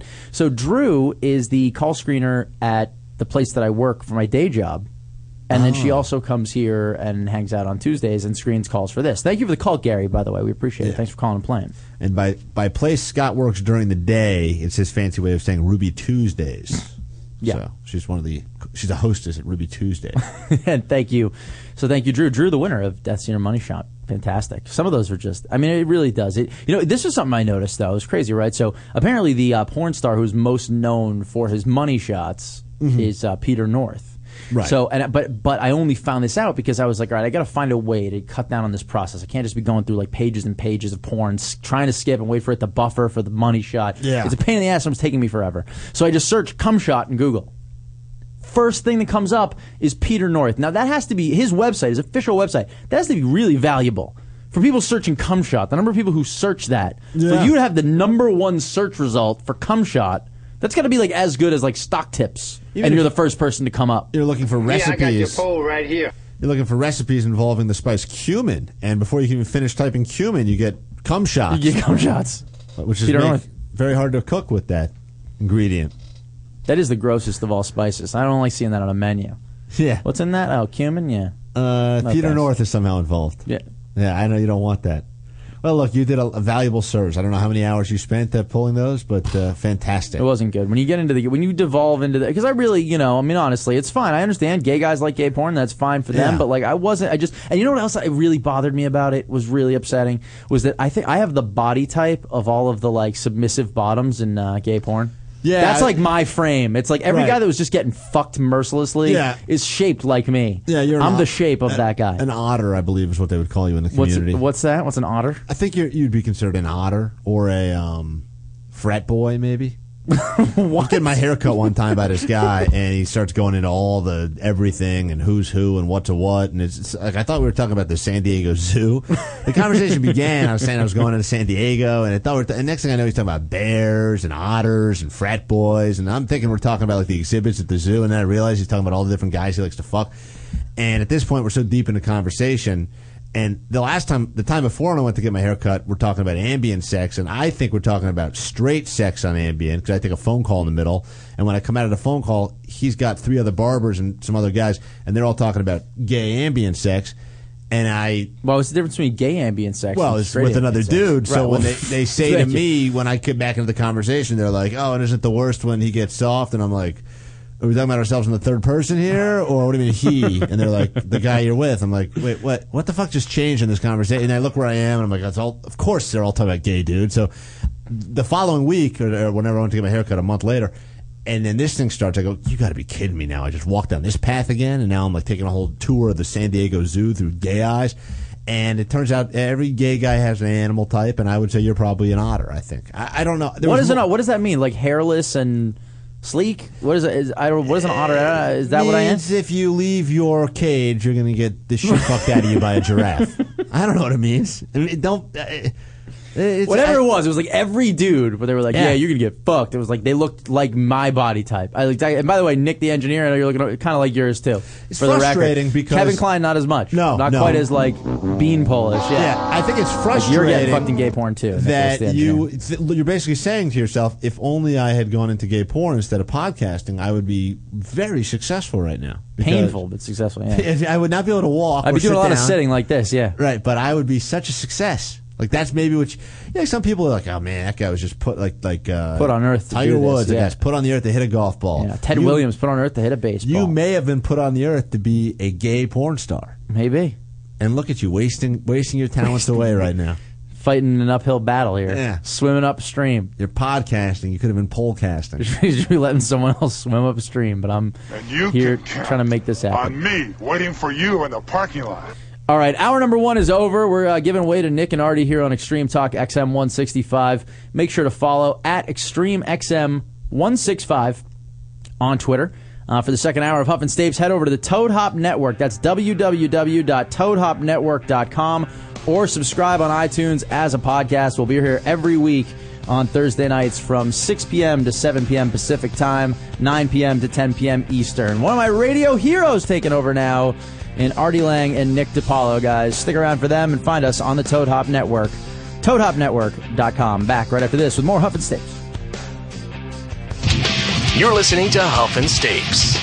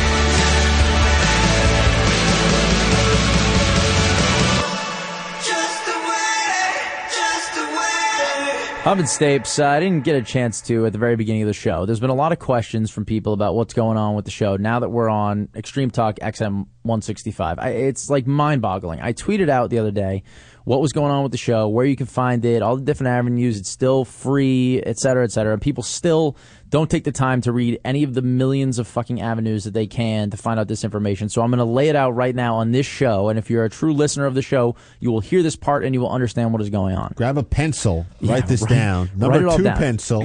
It's the only one we accept, and then you'll never have to bother Scott again. The deal is this the show is still free on iTunes and on ToadHopNetwork.com. As always, you can find it under Toad Hop Network on iTunes. You can find it on www.toadhopnetwork.com. The day that Scott starts making money on this show, the show will no longer exist. That's right. The goal is you to know- break My spirit. break break zero even or lose money, right? That's it. If there's ever profit, It seems like that's what that's what people are looking for. They're like, wait a second, I Yeah. have to pay for this eh, now. no one wants you to make a dollar on this thing. Shit, I've only given you eighteen thousand hours of content. Uh, but anyway, I'm not complaining. Listen, I'm not trying to be like patronizing. I'm just saying this. I appreciate everyone, especially because you know we tweeted out the other day to go to Extreme Talk XM165 at Extreme XM165 on Twitter. Follow them and, and blow them up, and people did. All I'm saying is this: yes, the show is still free. It's still on Toad Hop. We're moving to the Jon Lovitz Theater inside of a week or two. We'll be there. You will always be able to get the show for free here as long as for the foreseeable future. It is free on ToadHopNetwork.com and iTunes as a podcast. You will be able to get the show there. That's it. That's how you get the show. Okay. If you want the full show, you can go there. If you want to hear an hour rebroadcast, a best of basically show for one hour a week, you can tune in and show your support at Extreme XM 165. It's Extreme Talk XM 165 on Thursday nights, 6 p.m. to 7 p.m. Pacific time. You can hear a replay of the show, the best hour that we can pull together. That's how it is. So no, you don't have to pay for the show now. The show is still free, and the best way to get it is still on the internet. That's what it is. And don't line. be confused with the other channel on 155, Mundane Talk, don't be confused. because that is incredibly boring programming. be advised. Go to Extreme Talk Extreme XM 165. Very extreme. I had at least one extreme segment. Probably get us kicked off the station. Well, you didn't say the N word yet, We did not say the N word. but there's an hour left to show. We can, no, we got like 33. We have 33 to 35 minutes left. Okay. I, I can avoid saying the N word for that amount of time. Uh, no promises on my end. Uh, but yeah, if you do appreciate the show, I didn't want to do all the like heavy-handed pandering while we were actually on, you know, that hour that I want to use for XM 165 because then it just seems cheesy and they'll hear it and know that we're just plugging it. But I would appreciate if the fans of the show, if you like it and you want to keep, you know, keep us on there and, and potentially um, build out the show a little bit longer. Tweet at Extreme XM165. I've been told by their program director that the Twitter presence is very important to them. We increased their Twitter presence by like 400 people already just through our fans. So keep blowing it up and tell them after you hear the show on Thursday. Wait till like Thursday just afterward and just blow their fucking Twitter up if you can. Blow it up and make them, you know, just completely forget that they ever had another show on there, especially if they decide to pick a fight with us. Joe will be so appreciative that he may even not show up next week, That's right. and maybe Jackie will be back as well. So the Twitter account at ExtremeXM165 at ExtremeXM165 on Twitter, and don't forget, of course, the guys who give us a home, the guys who make sure that we can be here every week at Toad Hop Network. Very, very important. See, if there weren't cameras here, you could just pretend that Jackie was here because she doesn't say much anyway. Yeah. Especially like now that the news is over. So might as well just turn the camera off and just say, Jackie, you're looking good over there, you know, and just be like, that way people won't be wise to it. But they got this camera, it's kind of blowing your cover. I just can't believe she didn't show up tonight. It's like unbelievable. Day of. Day of. I would think I would get a little bit more respect than that, but I guess not. You should have told her that today was free gas day. You missed the one day. No, she did. She was going to get three bucks in gas from you. That's right. Three dollar gas card. Actually, it was only two seventy. I spent some of the money. Should I read some of these other um some of these other jokes? No. Why not? Okay. Give people some love. So many people submitted jokes. It's insane. I was surprised that two people made the same terrible joke. I won't read it, but two people made. I Well, mean, I couldn't even believe that hear, two I gotta hear to say the terrible joke. Fine, two people made the same joke. I, I- the first person who submitted, I was like, "Wow, that's a, not a good joke." And then got it someone else did, and I went, "Holy shit! Wow, two people thought of this terrible joke." It was like, um, Beyonce gives birth to baby girl Blue Ivy. Her middle name is Baba Dee Baba Da Baba Dee Baba. Remember that song, Blue? But it does. There's like no, there's no frame of reference for that joke. Yeah, How do you know they were both uh, uh, talking about the same? How did they did they both spell blue baba dee bada ba the same way? They actually spelt it almost exactly the same. It's almost fantastic. Sorry, guys. Um, let's see. That's the, they, when they think of the color. When they think of blue, that's the best reference they can come up with. Yeah, I don't know. I guess so. Dance song from 2001. Uh, wow, look at this one's pretty good from 99 Problems PR at 99 Problems PR, which with a name like that, you figure, and oh, look, he has the icon of Jay Z. Uh, he says uh, Beyonce gives birth to baby girl Blue Ivy. R. Kelly ain't the only one who is having underage girls pee on him. Not bad. Come on, that's not bad. Not bad. He gets a laugh track. He doesn't even get the. Gets a laugh track. It's pretty good. Uh, let's see what else we got. Um, yeah, this is pretty good. Beyonce gives birth to baby girl Blue Ivy. What was originally thought to be twins turned out to be just a single baby, just a single baby. Yeah, all right. You try to bring them to life. I'll give you credit. You make them better than they are. Why by singing them? By attempting to sing them. Attempting. Thank you. Uh, let's see. Who else we got? Uh, wow, this one's horrible. I don't even know if I can say this one out loud. At Wesley Horton MSU says uh, the baby's name is Blue, named for Jay Z's lips, and the school she'll never get into. Oh, Blue Ivy. Oh, oh, Ivy League. Get it? Blue Ivy. Oof, that is racist. It's not really that fun. That is racist. So, whatever. Well, they can't. all, Can't all be good. No, they can't all they can't all be gold. Mediocre. But thanks. You can email yours us at huffandstapes.com as well. Uh, I wanted to tell people last week, and I didn't get around to it, um, about what happened to us. We were the last time I saw, basically the last time I saw you, yeah, we were, we potentially were going to have to be brothers in arms. Not just in radio and in podcasting and Mm-hmm, uh, general interest, but it, as a matter of fact, in literally taking up arms together, potentially in a fist fight. Yeah. Although I gotta say, well, the more I thought about it, the more I kind of have to blame you for that whole situation. What? Yeah, I do have to blame you. I think I didn't help the situation, but I blame you. So Kevin and I were both vacationing in beautiful Boca Raton over the uh, Christmas vacation because It's Kevin lovely. has Kevin's in-laws live down there, and my mother lives down there, and uh, we went out to play a round of golf with my cousin, my younger cousin Sam. Yeah. And we make it. You know, it's the day after Christmas, right? It was the Shady day after fuck that Christmas. guy is. Who? Your Sam? cousin. Yeah. Oh. A little shady. Everything that guy's got going on is some sort of a scam. I left. I went into golf. I left there and like involved in four pyramid schemes. Like selling shampoo right now. I'm trying to get people to sign up for psychic networks. Yeah, he was trying to sign you up for his uh, his vitamin sales thing that he's got going on. Plus, he was trying to cheat us on every hole he shaves at least one stroke. Guy's incredibly. Uh, He's amazing. Very shady. He's amazing. So it's the day after Christmas. Notorious for being busy in South Florida. It's what they Right. call. So this is amazing. They have this thing called sea. They call it season down there. Right. You know, people will say it like without a hint of irony. They go, "It's season." You know, it's there's a lot of traffic because it's season. Mm-hmm. Like like people talk about hunting season in Kentucky and Alabama. They talk about season, which is just when all the old people come back from cold climates and hang out in Boca. That's it. It's old people season. Right. Straight up. And they say it. No one's even kidding. You can't go to Bagel City South for the two dollar breakfast right now. It's season. Season. Yeah, people like they they come back only so they can lock themselves in their house and not deal with the trouble of season. Of season. And then the second season ends, they leave. So I don't really understand the point of living there anyway. Neither do I. Because it's the nicest. But season, by the way, is the, the only reasonable time to be there. Right. Otherwise, it's 150 degrees with 150 percent humidity. The reason it's called season is because people like it because it's 10 degrees in the rest of the country and it's like 80 degrees and beautiful in Florida. Right. And then these people that are terrified of season lock themselves in their garage and close all the windows and say, keep out. Yeah, you might you might as well live in New York at that point. What's the, matter. what difference does it make? So anyway, it's season. You know it's going to be busy. You got to say it like that too. It's season. You got to slightly Season. see it's season down there. So we decided we're going to go out and play a round of golf the day after Christmas. Seems like a reasonable time, Mm-hmm. but we know we're in for a long round.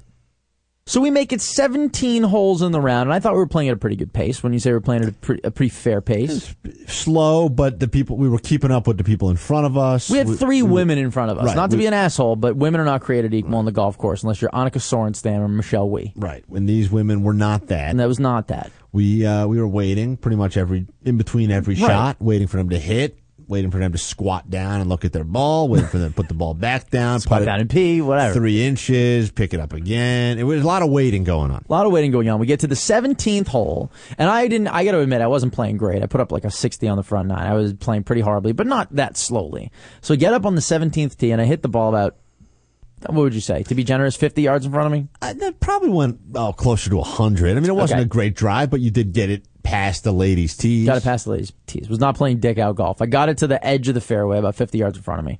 So the hole's only probably like 300 total. Yeah. So when I step up to my ball at a 75 yards out, let's say, I've only got 225 left to go. So I- Reachable if you hit a good shot. Right. I grab a three wood and I stand there and I'm waiting. And I'm waiting for the girls to get off the, the green. Mm-hmm. And they're And squatting, yeah. and they're sniffing, and their cycles cycles are matching up, and everything like that. That's how long it took them to actually put the ball. That their cycles Their would actually would match actually up on the point. green. Yes.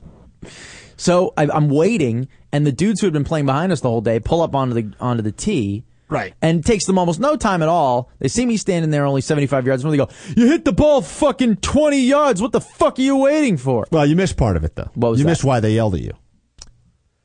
Oh, that's true. Which is the reason that I blame you. Oh, thank you for reminding me. I was about Yeah. to somehow let you off the hook. Yeah, but I that's right. Yeah, I wanted to uh, make very, sure that I take is very important. all the blame coming at me. So Kevin's uh, Kevin's golf cart is in my line. He's got his shadows. It's a big thing. You can't have shadows in the golf course. God fucking forbid. There's trees everywhere, casting shadows everywhere. But Right. someone's fucking golf cart is in your shadow line. You're like, oh, back up. Shadows in my line. So Kevin had the cart in my shadow line. I'm like, hey Kevin, would you mind backing it up? Would you mind backing the cart up? But I said, would you mind backing it up? Yeah, you didn't say cart. You said You're "Hey, in Kevin, the cart. Hey Kevin, can you back it Can up? Can you back it up for me? Is what you said. Can and you un- back it up? and, and an unbelievably, you get. Not only did you do this, you got out of the cart to do it. right. Kevin steps out of the cart and starts. What were you doing? I don't I even know what the move was. I was You were backing it up. What, Right. what they call it on the dance floor when you shake your ass backwards. Girl, I'm gonna back it up. I'm gonna back it right up into you. That's what I. So if someone says, like, girl, back that thing up. I think you actually said, "Can you back that thing up?" I think that's because because I was. Oh, that's the reason you got it. If I just said, "Can you back up the cart?" You Well, wouldn't have made the joke. I wasn't looking to do dance comedy on a golf course. We were drinking uh, quite profusely, and yeah, we had three beers each and we- a, and a cigar before breakfast. We had been out there for a while. I hadn't had anything to eat. So when you said, "Hey, back that thing up," I was it, it something triggered in my mind. I was like, "Ah, what the fuck? I'm back my thing up." So I get out and I just kind of slowly, not into you, but I just. I was trying to, to be honest, I was trying to add levity because you were getting, you just hit a bad drive. You were. You in a, give me, you know, this is such bullshit. you- You, you a paint me as, as a maniac. Whenever, whenever possible, you paint me as a maniac, Well, like I'm o- unhinged. The only other time I got into a, uh, I got into fisticuffs on the golf course was when I was uh, playing randomly with Brian McKnight, and he had a, a friend that had a, you were playing with Brian McKnight. Brian McKnight. Uh, That's be, almost down on confused with Boyz II Men, Right. But uh, the only other time it happened when he had a, a little friend with him, and I got paired up with them and a buddy. What you say, mine. little like a, a little person? Not legally, eh, probably four or five, four seven. I mean, he was little, but he was like a, like a little black guy.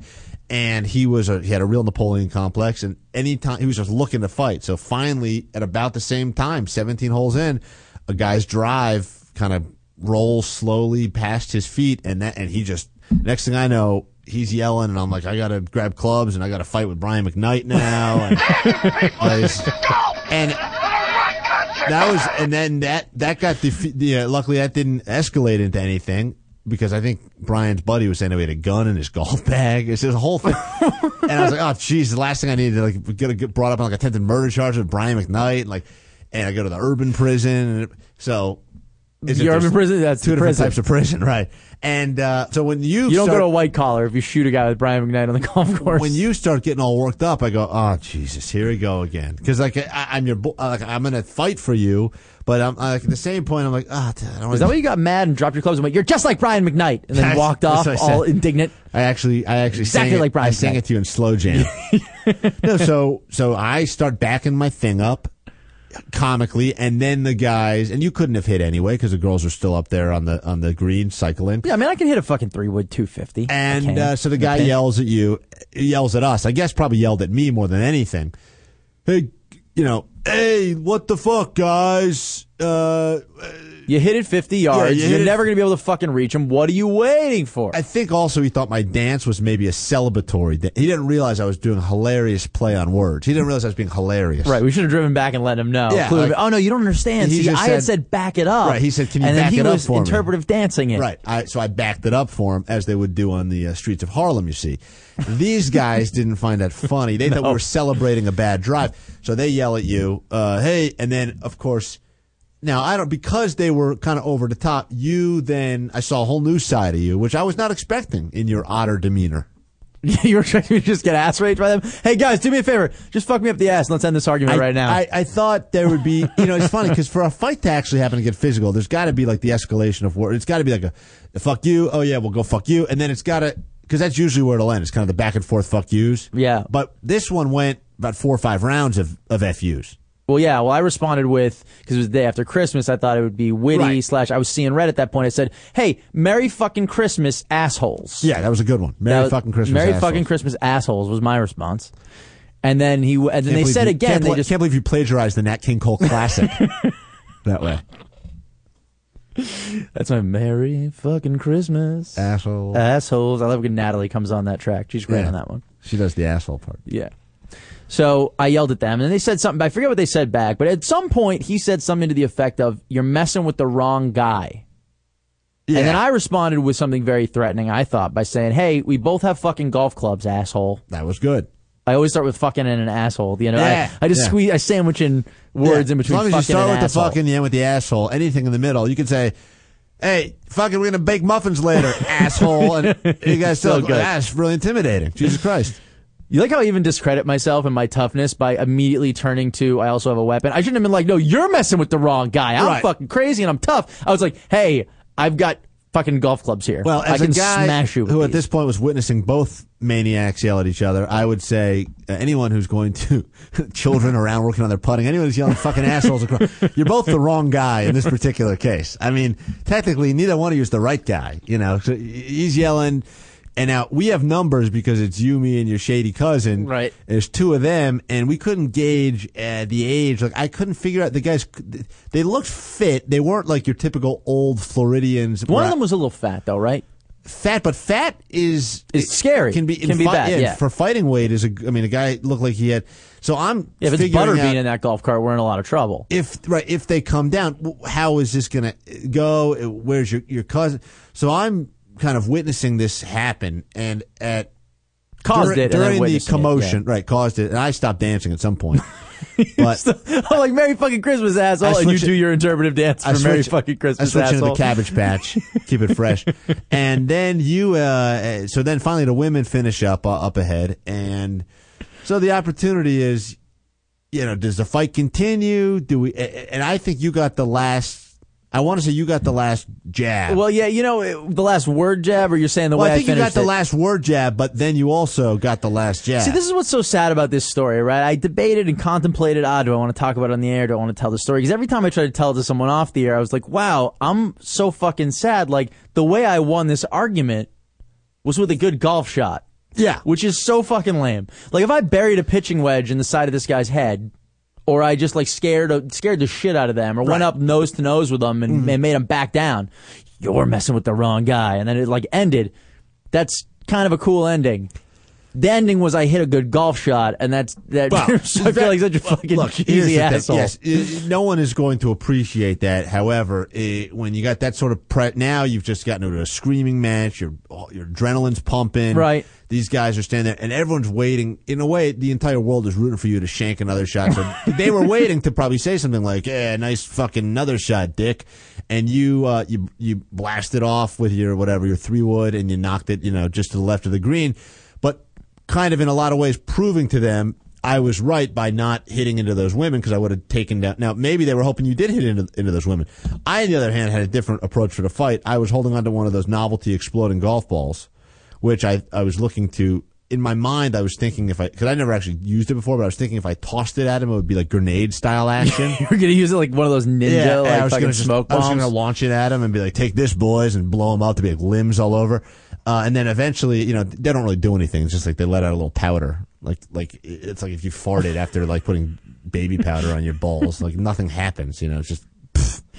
So I, it's a good thing that that thing didn't escalate because my big weapon was going to be That my was your move. my exploding golf ball that didn't quite explode. I'm glad to know that you're not only causing fights but have no fucking backup plan whatsoever. Well, None. I would- no fucking backup plan whatsoever, asshole. Uh, it's funny because uh, your cousin, who remained very quiet during the whole altercation, he afterwards wouldn't shut. He's like, I'm gonna put this guy in a submission hold. I'm gonna hold this guy. there's they, they had all these plans like after the fact of Yeah, like all these things.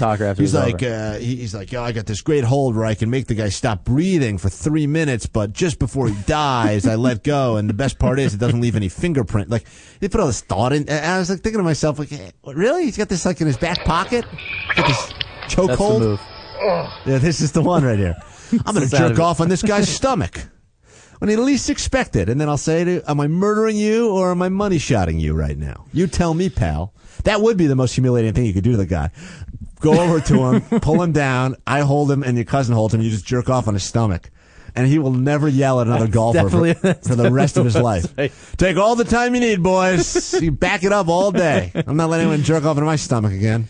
Now, once we got to the 18th tee, though, Sam did try to get them like back into it. And at that point, I was done with it. He was like, "Hey, get over here!" To them, I'm like, "No, don't get over here. It's Yeah. over with. I hit a good shot. I don't want to do this." Then he wanted to wait in the parking lot. It was like a whole fucking thing. Like, let's walk a little slower. And you can count on me waiting for you in the parking lot. Yeah, he was going up to everyone in the parking lot that he's like, I know what the guy looked like. He had on a golf shirt and he had a hat or maybe no hat. And I'm like, I see pretty much just described every single person here.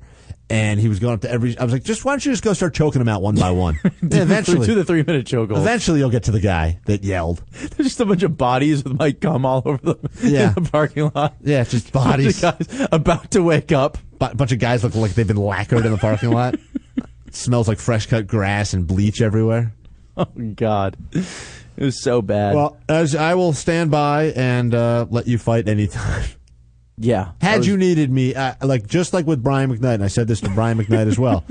Uh, if you need, really please tell me what you told Brian McKnight. if you need me, because he's a big guy. His buddy wasn't, but Brian's actually. pr- Say if you need me, I I have this exploding golf ball. yeah. If if the three of you go down, I will step in, throw some blows.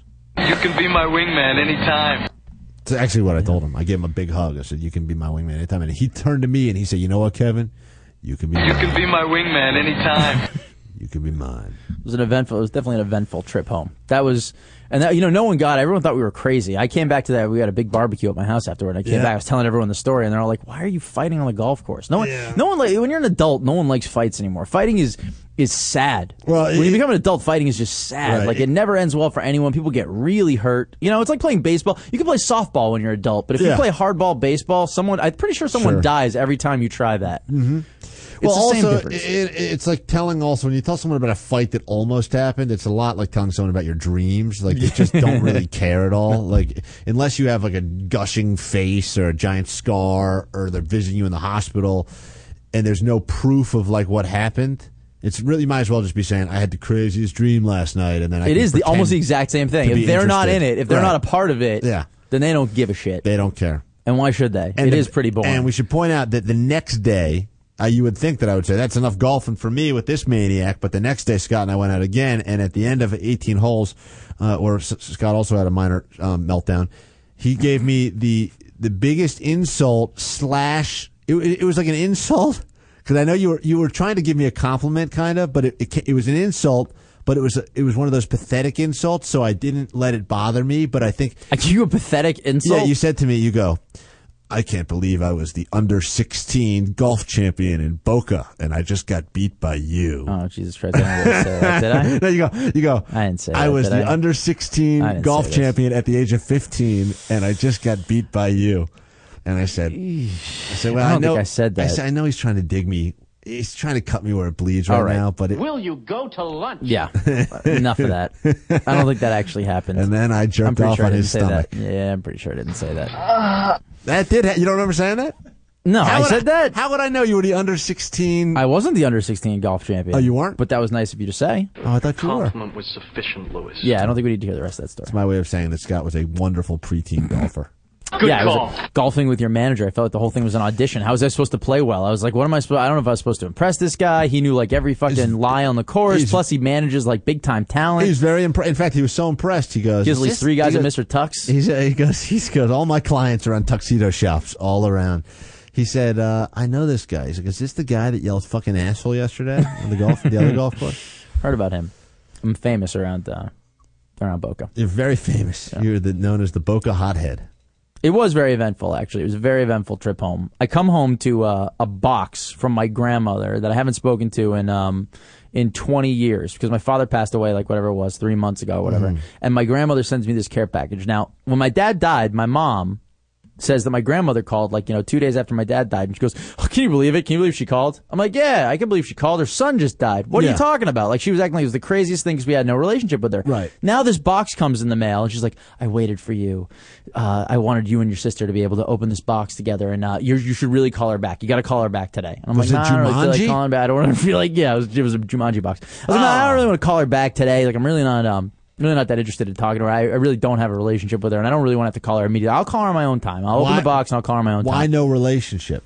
I don't know. Just she she didn't have a great relationship with my dad, so I didn't have a Got it. a great relationship with her. It was just a trickle down effect, right? So I was like, I, but now all of a sudden it's just funny. It's like when she was calling because her son died, it was the weirdest thing in the world. But now that she sent a fucking box and my mom was on the hook for a return call, like my mom had taken a message. Yeah. When old people take a message, it's a big fucking deal. That the they write it down on that pink post-it note that said missed call. Gotta I get- have to return, so you got to call her back. So I open this care package and whatever. There's a bunch of shit in it. Uh, but actually, pretty cool shit. There's like a JFK Life magazine for right after he got uh, assassinated. It's worth Oh. like 300 bucks. It was like a quarter back in 1963 or whatever it was. By the way, Pretty- that's available on eBay right now on Yeah, it Scott's is. page. Three hundred dollars opening bid. And there's a note in there that's like, and I want you to have the dagger. I want you to have the Nazi dagger. Make sure he left it for you. Find the Nazi dagger. And that's how it's it's written. It's worded. It said, it said, I want you to have the dagger that your father, it said, I want you to have your father's Nazi dagger. When I write the word Nazi, I like to turn the T into a swastika. but that's just me. So I go. uh, So I spent like the better part of the vacation on ser- in search of this Nazi dagger, which it begs so many questions. Because at the end, I, I'll skip to the punchline because I don't want anyone to think that I actually found it. I have no fucking idea what she's talking about at all, Yeah. and I didn't find it. But it does beg the question. Obviously, my father was around for thirty plus years of my life. Right. He's married to a Jewish woman. Yes. What the fuck is she talking about? what did I want you to find your father's Nazi dagger. I wasn't aware that there was a Nazi dagger in the family, and I couldn't find it. Why and why would he have one? Where is Greatest it? Halloween costume ever. Prince William style. yeah. I, you know, Prince Harry. I Harry. feel like whenever you need to give someone just a real head scratcher, just tell them look for the Nazi dagger. You know, it just it's seems the like world's greatest riddle. solve a lot of problems. Uh, like I was sort of I'm at peace with the whole thing in a sense, and then it's like find the Nazi dagger. I'm like, what the fuck? you- really? Is the grandma is she mentally sound or no? yeah, she. I mean, she's ninety something. Right. So she's as mentally sound as not. I've realized that ninety something people are not that mentally Right. sound. No, you got. It doesn't do the, matter how mentally the- sound they are. You got to do the uh, the senior citizen math on that. See, Nazi dagger could mean like George Foreman, lean, mean. You know, Grilling grill, machine? grilling machine. You know, the tra- you got to do the translation on that. Nazi dagger could mean anything really. Windbreaker. I got a little pocket knife and like a leather pouch, but there was no Nazi paraphernalia on it. But see, that's the thing is like the story could have changed. and I don't want to uh, shatter your hopes and dreams of one day owning a Nazi dagger. I But have no hopes.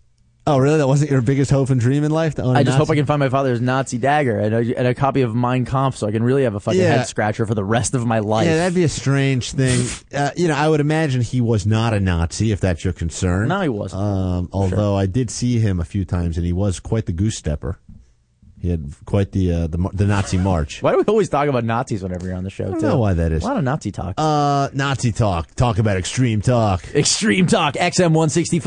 I, I, I would imagine if he had a Nazi dagger, it was probably a collector's item. Maybe got it at a museum or um, a poorly planned Cracker I Jack. think it's box. illegal to own Nazi paraphernalia in the United States. I'm pretty sure. I'm sure what I would be finding would be illicit material. Uh, Let me say, I recall, I don't know what grade I was in. I want to say seventh, and I was going through the teacher's desk drawer to try to find a grade book so I could change my grades.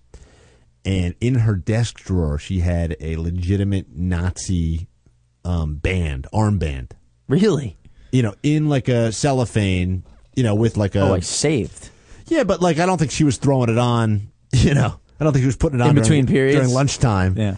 And like, but but she had it, and it had like a you know description of it, like it was a like something she must got like a museum gift shop or the Nazi of the Month Club or something like that. I guess you can get that stuff. I don't see why you wouldn't be able to get it, right? I'm sure you can find. I mean, I, my guess is it's got to be something from like my grandfather or something. He was in World War II. It's possible. Maybe he maybe he yoked a Nazi and Yeah. stole his Yeah, stole his of dagger. Of course, if you kill a Nazi, you take their knife. You take their knife, right? Of course you do. That We've see, all seen Inglourious Basterds. That's a cool. That would be a very cool thing. That would be like a. That would be a very cool thing to have passed down. Like this knife, my grandfather passed Murdered. to my father. He got it in a golf fight He got it. against a Nazi in a He golf jerked fight. off on a Nazi's stomach, and then he took their knife. Took their knife. Rich, and then Rich, sang "Boyz II Men." you're to on them. the air. What's up, buddy? Welcome to Huff and Stapes. Hello, Rich. What's up, fellas? Hey, what's going on, man? So, uh, I had, uh, Mm-hmm. let me word it correctly. Uh, I think, I know, I know Joe normally does the, the games Yeah, shit, right? yeah. Uh, I feel like you had, you used one of the clues, like you had used them previously. You think we had a previously used clue? Oh, how the hell would you know? They all sound the same. What's wrong with you? Like, like from like two years ago. From two years ago. This guy's huh? remembering a dude's orgasm from two years ago. Yes, I remember it. It's very vivid. Which one was it? The uh uh or the uh uh uh? Was it this one? Or the uh?